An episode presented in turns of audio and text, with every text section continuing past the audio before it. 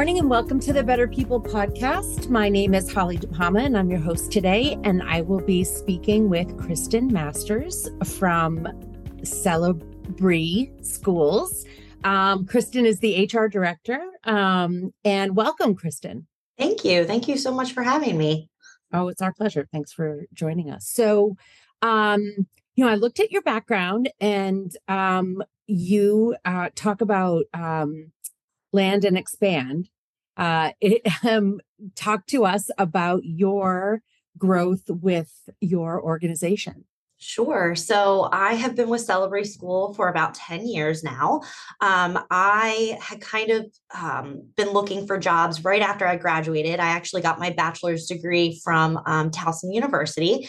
And it was kind of funny how I fell fell into Celebree. I was I was you know at a friend's house and they have this beautiful farm and I was helping out with their uh, summer camp program that they have there. And I was talking to this lady who was the aunt of um, one of my friend actually and i was telling her you know i just graduated with my degree in hr and you know i'm just looking to kind of get my foot in the door somewhere. I was really unhappy doing um, you know some contract work for the state. I was just really looking for something where i felt like i could make a, a bigger impact um, and she said oh well you should apply for Celebree school and i said oh okay like i'd seen it i didn't know a ton about it.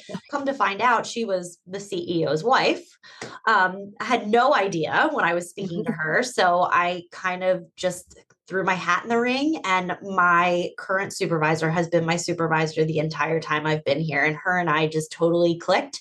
Um, she created a position for me the next year and i came on board as an hr assistant um, after that, I've kind of grown into an HR generalist because I really didn't know which part of HR was my passion.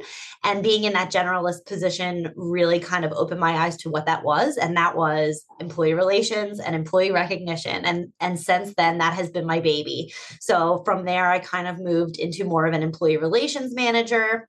Um, and then when I had my daughter and I returned from maternity leave, I moved up to HR manager. So I started overseeing the HR team.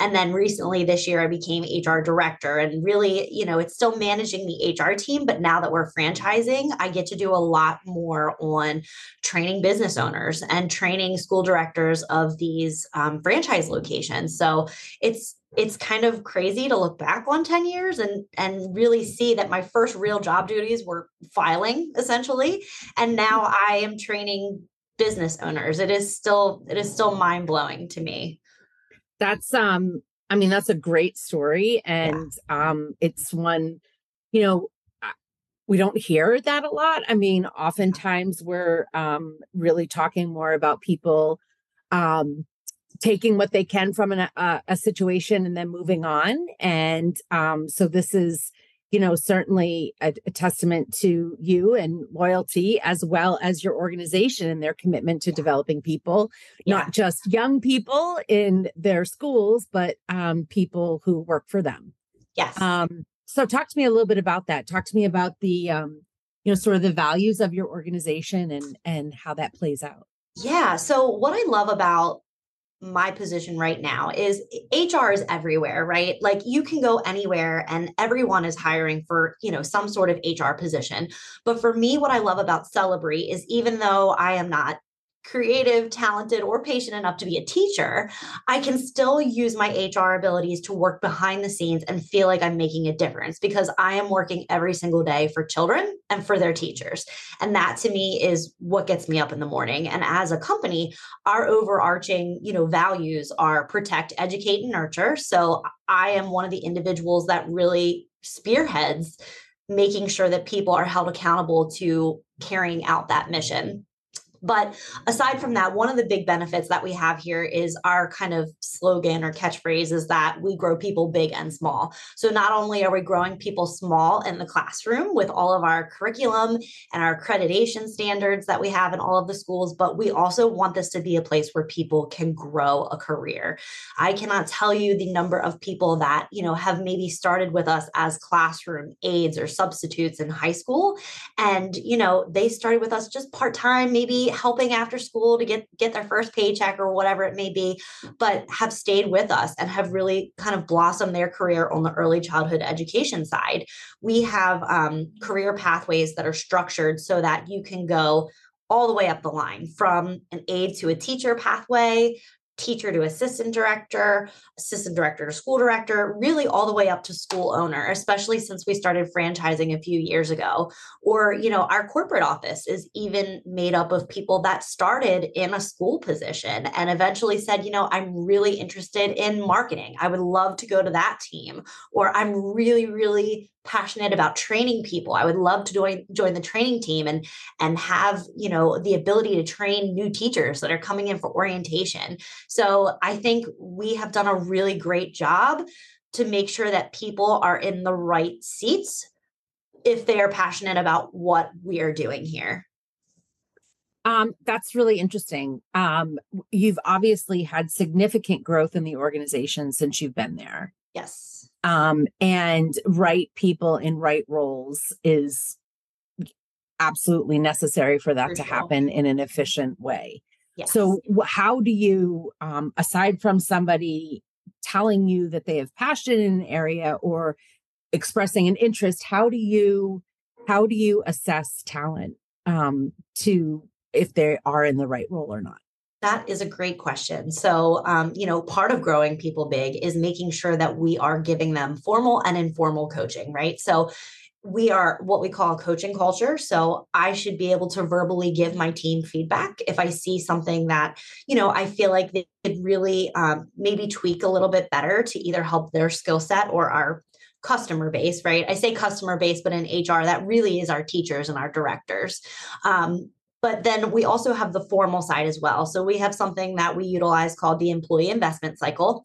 And it really is a documented cycle of what a year should look like for a team member. So, from a teaching standpoint, we have a five day orientation program that you go to when you start with us, and that is here at our corporate office. And this is for our corporate schools. I want to put that out there. Franchising is a little bit different, um, but they come here to our support center for a full week before they even start in a classroom, just so they get that information up front about what is expected of them. And that is all based on their job competencies, their job descriptions, everything like that. Um, and from that point, we really let them know hey, in 30 days, we're going to be doing an HR check in with you just to see how everything is going. Um, please, at that point, tell us do you still love it? Do you feel like you need more training on something else? Let us help you. Um, we also, from that point, have um, curriculum observations and and um, you know environmental checklists that are going on throughout the year from their directors just making sure that they're doing everything that we expect as far as excellence in education in a classroom and then there's something that we use called an individual growth plan at six months, or for anybody that wants career growth. So that's really when the supervisor and the employee sits down and talks about their current competency, strengths, and opportunities, right? And you can kind of create a six month action plan for what you want to accomplish when we sit down six months from now. What is that objective?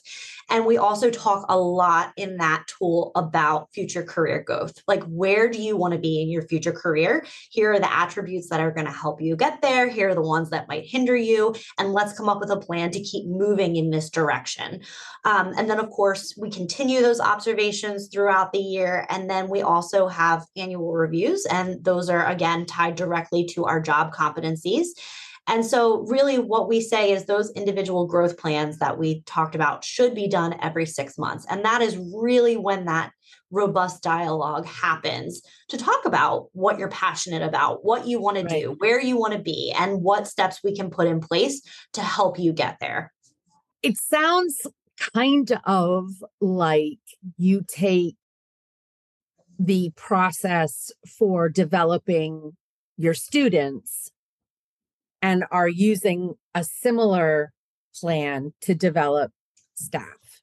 So you have to remember too. So we're early childhood education. So we Indeed. see children that are six weeks old up through school age. So we're certainly not sitting down with them having an IGP. But yes, we are tracking. But there are certain developmental standards. All, that- yes, there are certain developmental milestones for each classroom that they have to meet before they are kind of progressed to the next classroom. So yes, in a way, I can definitely see where you would draw those lines. I can I can definitely see that I'm speaking less literally and more sort of intellectually that your business is on growth and development of children. Absolutely. And you've echoed that in how you treat employees.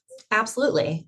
But childcare, early childhood education, having had my two kids go through their experiences, it has a significant amount of turnover. Correct. Yes. So, talk to me about how your development of employees and how your sort of career pathing of employees has impacted turnover. Yeah. So, we're in a national che- teacher shortage, you know, as a country it's it's very very hard to find people that would you do it no, absolutely not. Oh my gosh. I, I tell my daughter, I have two daughters that are in Celebree school, and I tell my kids' teachers there are some weekends where I send them through the door and say, ah, they're yours now.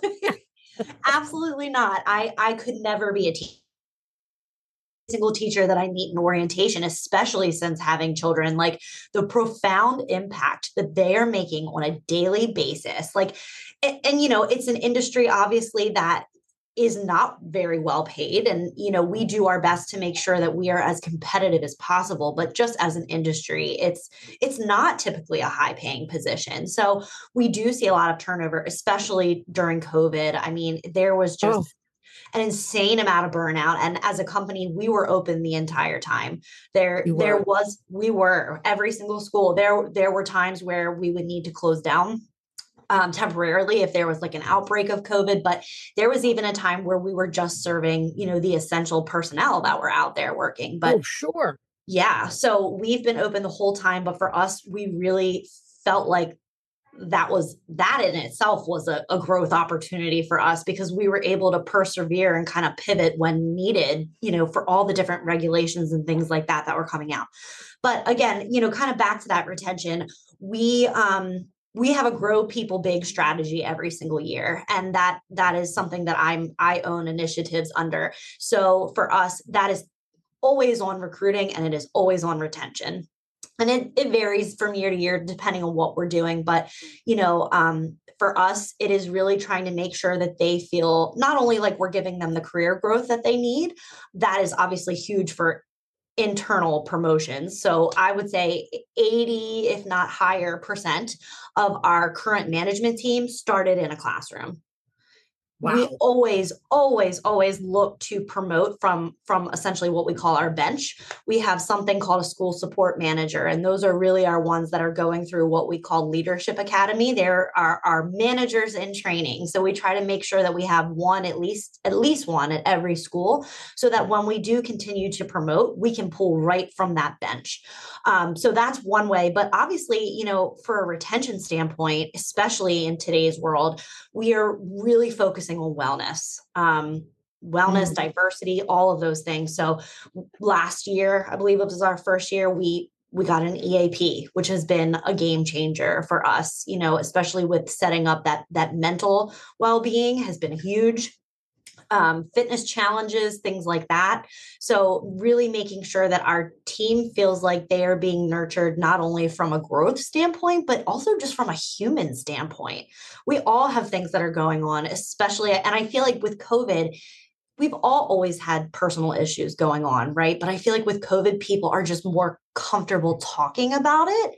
And so we're trying to make sure that even in stressful jobs, because running around with a bunch of three year olds all day is a stressful job. Um, making sure that we're we're helping to support them from every aspect that we possibly can yeah that's really um, wellness has certainly taken such a important um, place in the life cycle of an employee and um, it's really interesting to hear what companies are doing and how they're supporting employees and um, really um, allowing that vulnerability, right? To say, Absolutely. I need help. Um, so what are, you know, you mentioned that you you got an EAP. What are some of the other things that um you've done. You said something about a fitness challenge. Now I'm going to assume, and I'm I don't want to make a, a wrong assumption because you know Sure. what they say. Um, but are you you can't all be together in one location. No, we are not. So, right now, our corporate locations, we have 24 in Maryland and two in Delaware. And later this year, we'll be opening one in North Carolina and one in um, Texas. So, we're definitely not all together. We have some schools that are clustered together. Um, so, what we really do, each school kind of does their own thing. Like, I know our Mount Airy school, for example, they they really had like a biggest loser challenge or like a fitness challenge. And that was something that their culture mentors that we have in the schools kind of put together. Um, but what we do as a company is one thing we implemented a few years ago outside of our EAP.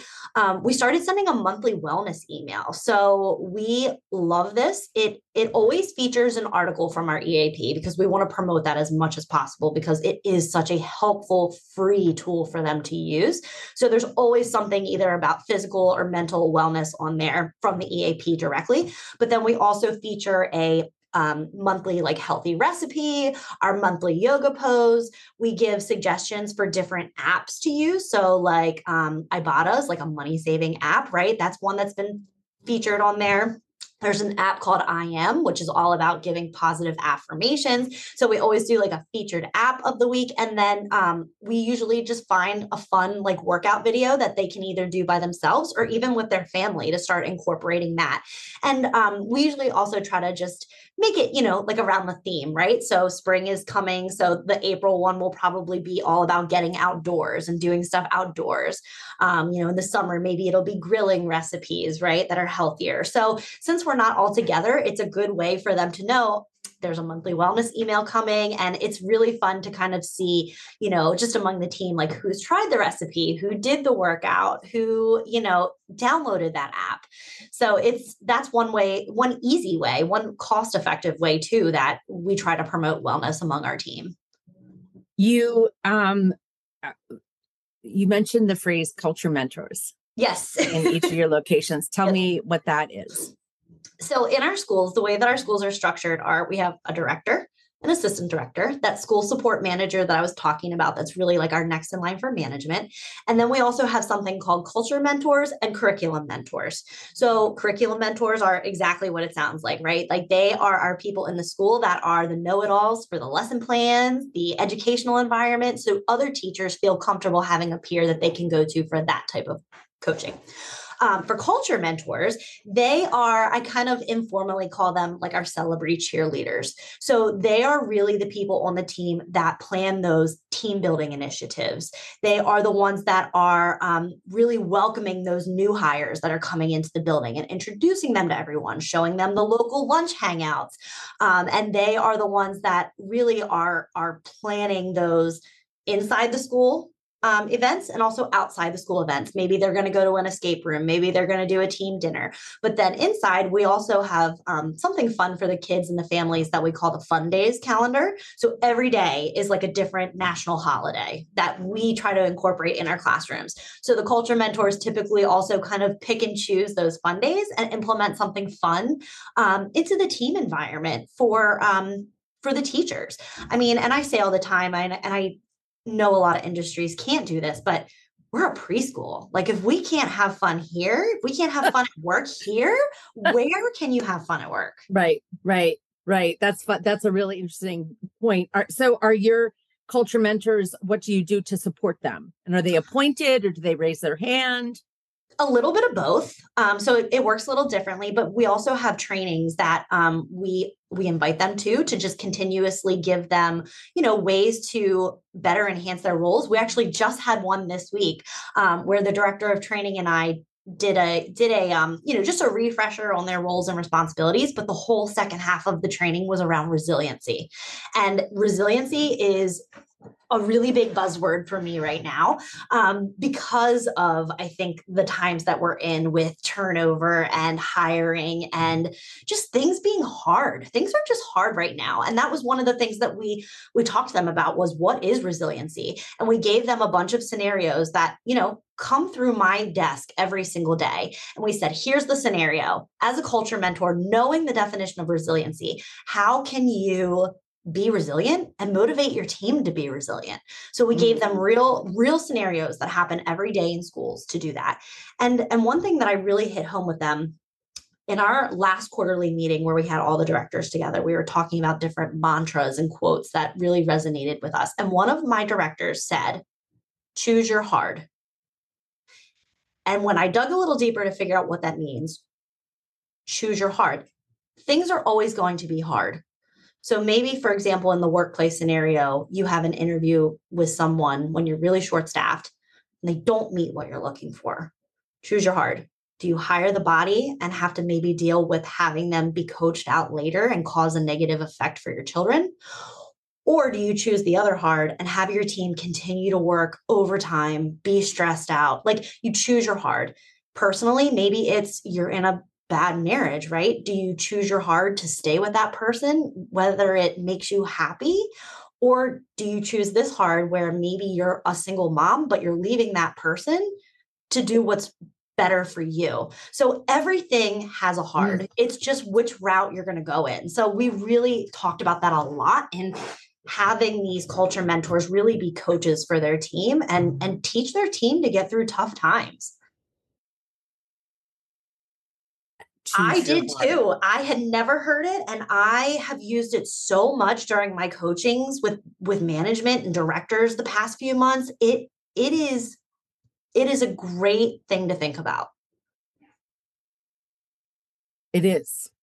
And I'm kind of stuck on it. I did I did um write it down. So I will um my kids will probably be annoyed hearing that from me. But anyway, um so you know anything else that you think is um you know uh, what sets your organization apart or what keeps you passionate um in doing what you're doing? Yeah, I mean, I of course love the people that I work with and I truly feel like everyone that I work with on a daily basis is here for the right reasons. That is mm. important. But I also feel like we have a really really engaged CT, CEO.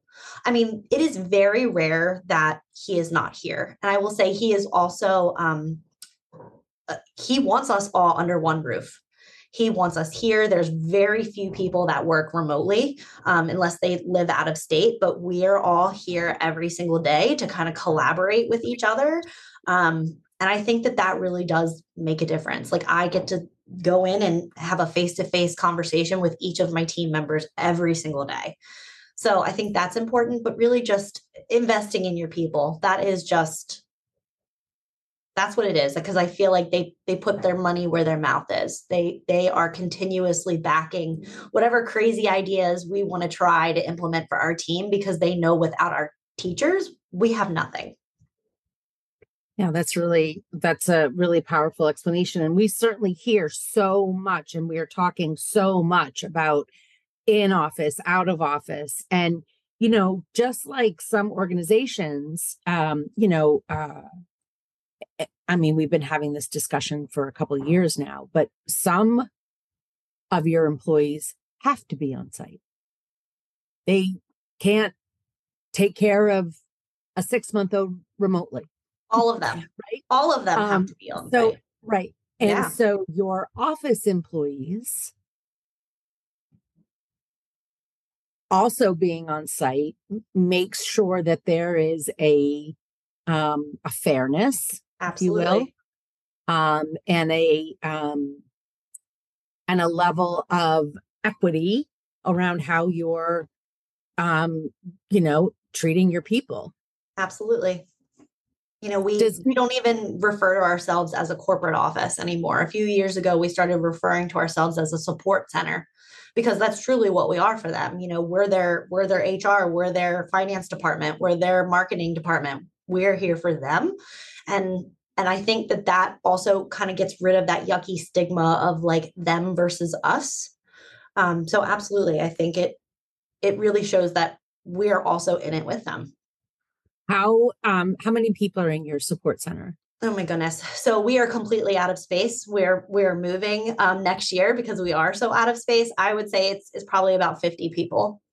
Got it. Got it. Um um you mentioned uh, diversity.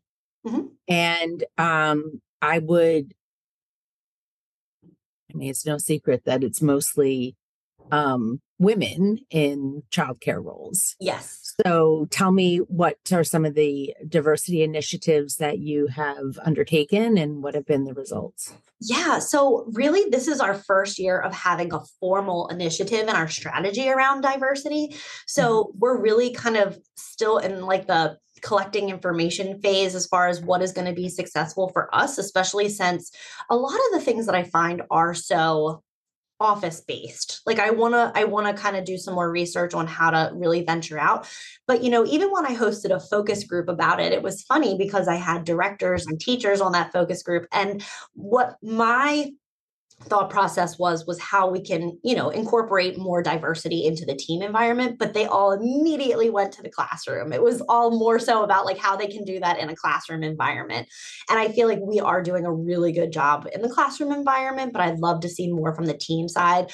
Um, this year we're just really putting a focus on um, you know we have an extremely diverse team so i don't think we have any you know specific areas there that would be a concern but we're really focusing on making sure that we're being equal in celebrating a variety of different holidays and observation days this year Mm, whether it's just you know posting facebook group for teachers or if it's a fact you know for black history month i did like a fact of the week every single week um, just all around black history and different people in black history um, just various things like that while we're trying to still dabble in there and really just collect more information on what we can do better as an organization So uh, safe to say, work in progress. work in progress for sure work in progress for sure Awesome.